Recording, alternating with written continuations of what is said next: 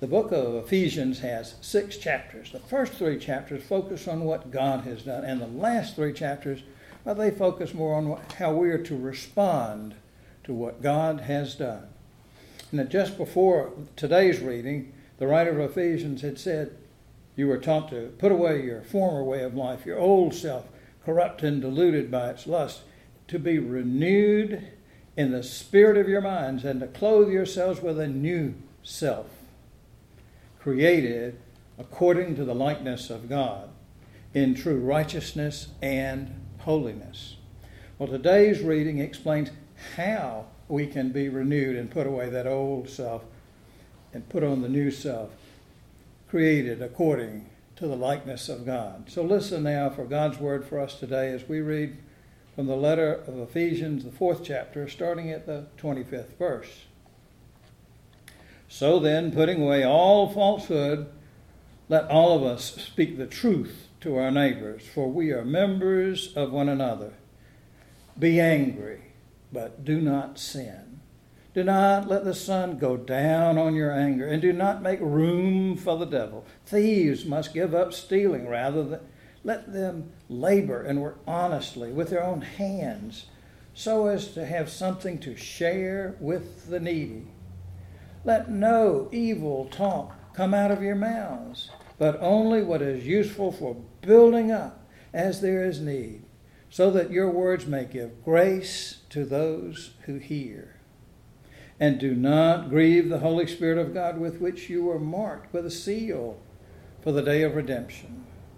Put away from you all bitterness and wrath and anger and wrangling and slander together with all malice, and be kind to one another, tenderhearted, forgiving one another, as God in Christ has forgiven you. Therefore, be imitators of God as beloved children, and live in love as Christ loved us and gave himself up for us, a fragrant offering and sacrifice to God. This is the word of the Lord. Thanks, Thanks be to God. O Lord, let our thoughts and let my words be acceptable in your sight, our rock and our redeemer. Amen. In the middle of the 20th century, the poet W.H. Auden published a book whose title gave that fearful time its nickname The Age of Anxiety. Fear of war that could destroy every living thing on this planet with missiles armed with nuclear weapons that dominated that age. It was, it was an anxious time for any of us who watched the news and saw Soviet leader Nikita Khrushchev declare, We will bury you. Or later in the United Nations, take off his shoe and bang his shoe on the table to show how angry and brutal they would be. And then later in the 13 days of October 62, when the Cuban Missile Crisis as the United States and the USSR were on the brink of nuclear war. So close. My nightmares in those days featured mushroom clouds. My daytime worries were how would I get across the Ocmulgee River? There were only two bridges. And get over to that other side of town where my parents would be. And our plan was to flee to the country because my father served a little church like this out in the country further away from potential bomb sites. Somehow, we've learned how to live with those fears, or at least not think about them quite so much as we used to. But the danger's still there. The fears are still there, and they've multiplied in ways to include fear of terrorists, fear of viruses, fear of Delta and new viruses and variants, fear of being shot anywhere you might go. People, families pulling into a filling station, getting shot right around Raleigh, right around this area. We're still anxious. But I believe our current age, our current age has earned a new nickname the age of outrage. Anytime anyone does anything anybody doesn't approve, outrage is the response. You don't need me to give you example. Just watch the news or social media. When almost anything that happens or someone says gets reported, you'll hear the news anchor say, someone, some group, somebody, some nation was outraged. Reading the Washington Post stories this morning, we ran across two cases of outrage. One had to do with what people wear at the Olympics. and how when something wasn't allowed or something was allowed, other people got outraged. Well, you know, it seemed like it's an all or none response. It's not just I'm a little frustrated, I'm a little irritated, I'm getting a little angry, I'm really mad, I'm outraged. It's just boom, straight to outrage. Zero to 60, you know two seconds. Well, in the first chapter of the book of James, we learn the big problem with outrage. He writes, My dear brothers and sisters, take note of this. Everyone should be quick to listen, slow to speak, and slow to become angry because human anger does not produce the righteousness that God desires. Now remember that righteousness that God desires, that has nothing to do with being self righteous. It has to do with having a right, a proper relationship with God and with the children of God. So, how does the writer of Ephesians advise us? What are we to do? Well, by my count, there are 13 commanding imperative verbs in these verses that we read. But not to worry, this is not going to be a 13 point sermon. One, put away falsehood. Two, speak the truth to our neighbors. The prophet Zechariah had written about this, saying, These are the things that you shall do. Speak the truth to one another. Render in your gates judgments that are true and make for peace. Do not devise evil in your hearts against one another. Leave no false oath. Love no false oath, that is. For all these are things I hate, says the Lord. Then the next command was be angry but don't sin. I have to tell you, if we say, I'll have no anger, surely the truth is not in us. We can't help getting angry. The world and people in it, including us, sometimes especially us, make that impossible. Here's the challenge, as the philosopher Aristotle put it anybody can get angry. That's easy. But to be angry with the right person, to the right degree, at the right time, for the right purpose, and in the right way, that is not within everyone's power, and it is not easy. We can't help getting angry. The question is, what will we do with our anger? Or the next imperative, the command says, don't let the sun go down in your anger. You know that outrage and anger, they have they have a certain inertia. The longer an issue goes unresolved, the more likely that problem is to linger. Don't make room for the devil. You see, anger is the power of evil, and love is God's power.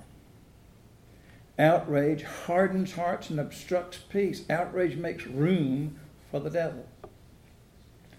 Give up stealing labor and work honestly, to have something to share with the needy. And the next one is let no evil talk come out of your mouth, but just what's useful for building up as there is need, so, so that your words can give grace to those who hear. Especially when we, we're angry, especially when we're ready to condemn somebody, jump on their case, it helps to say, Now let's think about this. Is this going to build them up in some way? Is it helpful? There are some things people say, well, I'm just speaking the truth. Well, there are a lot of times the truth is that's not there's an appropriate time to speak the truth, and we need to speak it in love, the Bible tells us. Next one says, Don't grieve the Holy Spirit. That's a phrase with Old Testament roots. In the 63rd chapter of Isaiah, we read about how God had saved the children of Israel, but they rebelled and grieved his Holy Spirit. Next says, Put away from you bitterness, wrath, anger, wrangling, slander, together with all malice. That's going to take you off Facebook, isn't it? Be kind. Not necessarily. I see now Betty Betty posts, posts all kind of wonderful music and and and Sharon posts all kind of funny things as well as beautiful pictures. And I see I see the things y'all post. But you know what? I see a lot of other people posting really angry, nasty things. So be kind to one another, tenderhearted, forgiving one another, as God in Christ has forgiven you. Well, those 13, they're kind of a baker's dozen of commands, but they really can be kind of summed up in the next two. Be imitators of God as beloved children and live in love as Christ has loved us and gave himself for us, a fragrant offering. So, how can we do that? How can we be imitators of God? How can we live in love? Well, we can hold our lives up to those 15 commandments, but that's, that's a whole lot to keep up with, isn't it? If you ask people to name the Ten Commandments, a lot of people can't name more than two or three. And sometimes they'll put in things like, you know, God helps those who help themselves. that's a commandment. Well, Consider the three to dos be kind, tenderhearted, forgiving. Are there times that you want to forgive somebody, but you just can't find it in your heart to forgive them? I've read that one way uh, to find your way to forgiveness is to do that person a great kindness. Now, what form that might take, that would kind of depend on the situation. For somebody that you want to keep a relationship with, that might mean cooking them something special, doing, giving them some sort of extravagant present, going out of your way to show respect or appreciation for them. Now, there are people that we need to forgive, but they're dangerous to us physically or mentally. Abusers, for example. Well, that might involve giving an, a donation in their honor or memory to some appropriate organization. Forgiveness does not mean you need to be foolish. It was President John F. Kennedy who said, Forgive everybody, but remember the names. I'd like to see this about that. well, another way we can become more kind and forgiving is really just to pause and honestly answer a few questions we need to ask ourselves. But before answering, we may need to put one hand on the Bible and swear to tell the truth, whole truth, and nothing but the truth. Sometimes we just need to double check our infallibility to see if maybe, just maybe, we've jumped to a conclusion. Part of being quick to listen, so to speak, slow to become angry, is pausing to consider that remote possibility. Could I maybe, just this once, Maybe I'm wrong. Am I being too hasty? Am I being exceedingly harsh in my outrage? You know, there are times that we're reading the, all the time about somebody said something unpopular, some people didn't like, and they got death threats, which are just ridiculously out of proportion. It can help us to gain some perspective if we ask ourselves, have I ever done anything? Mm, yeah, a little like this myself it's so easy to fuss at somebody for making a mistake, if for forgetting to do something they said they'd do or making some mistake. But if we say, Have I ever made a mistake? Have I ever forgotten to do something? Let me think. And if you've seen that Andy Griffith episode, you might need Gomer Pyle's bucket put on your head and do a nice long think, right? it's easier to cut other people slack, to be forgetful. If we can remember, we've done something similar. And especially if some, the people judging us just showed no mercy when they got on our case. Well, as I was writing this very part of the sermon, the phone rang. It was our tree guy. Our arborist was supposed to have come by that morning to assess our tree and shrub trimming needs and tell us how many, hmm, how much money it was going to cost to fix it. But he didn't arrive and he didn't call. So I said, Jason, I am outraged. You see, I have never ever made a mistake myself, and I'll never ever be able to forgive this abomination. Well, there was kind of what you call an awkward pause. and then I told him about the sermon and what I had just written. And we made another appointment for him to come by the next morning. Well, the sad part of the story is I didn't see him then and I hadn't heard from him yet. but I have hope And I'm not going to get all fussy with him because he's going to do, oh, well, it's a situation. I could get outrageously angry a couple of times there. But I, I don't want to let the sun go down on my anger, and I could get, I, you know, I get mad every time I thought about it. You ever have something like that? Something that happened a long time ago, and the more you think about it, you get all angry over again. Well, oh, everybody's got examples, right? I know I do. But we all know that wouldn't have helped my feelings or my blood pressure. So, and it wouldn't have gotten the, my tree guy over there any quicker or helped him do a better job on a task that really is hot, hard, and, and sometimes dangerous. When I've done just a little bit of it, I've gotten scratched up pretty good. And I even know people have broken fingers doing trimming work or gotten hit on the head or had other problems. You know, these things happen to people, right? So I won't fuss at him too much. I will. I might ask him for a delayed discount though. well, not only does the Bible tell us to be kind and tenderhearted and forgiving, we we set the standards very high for ourselves when we ask God out loud, as we do. We'll do it today. We do it every Sunday.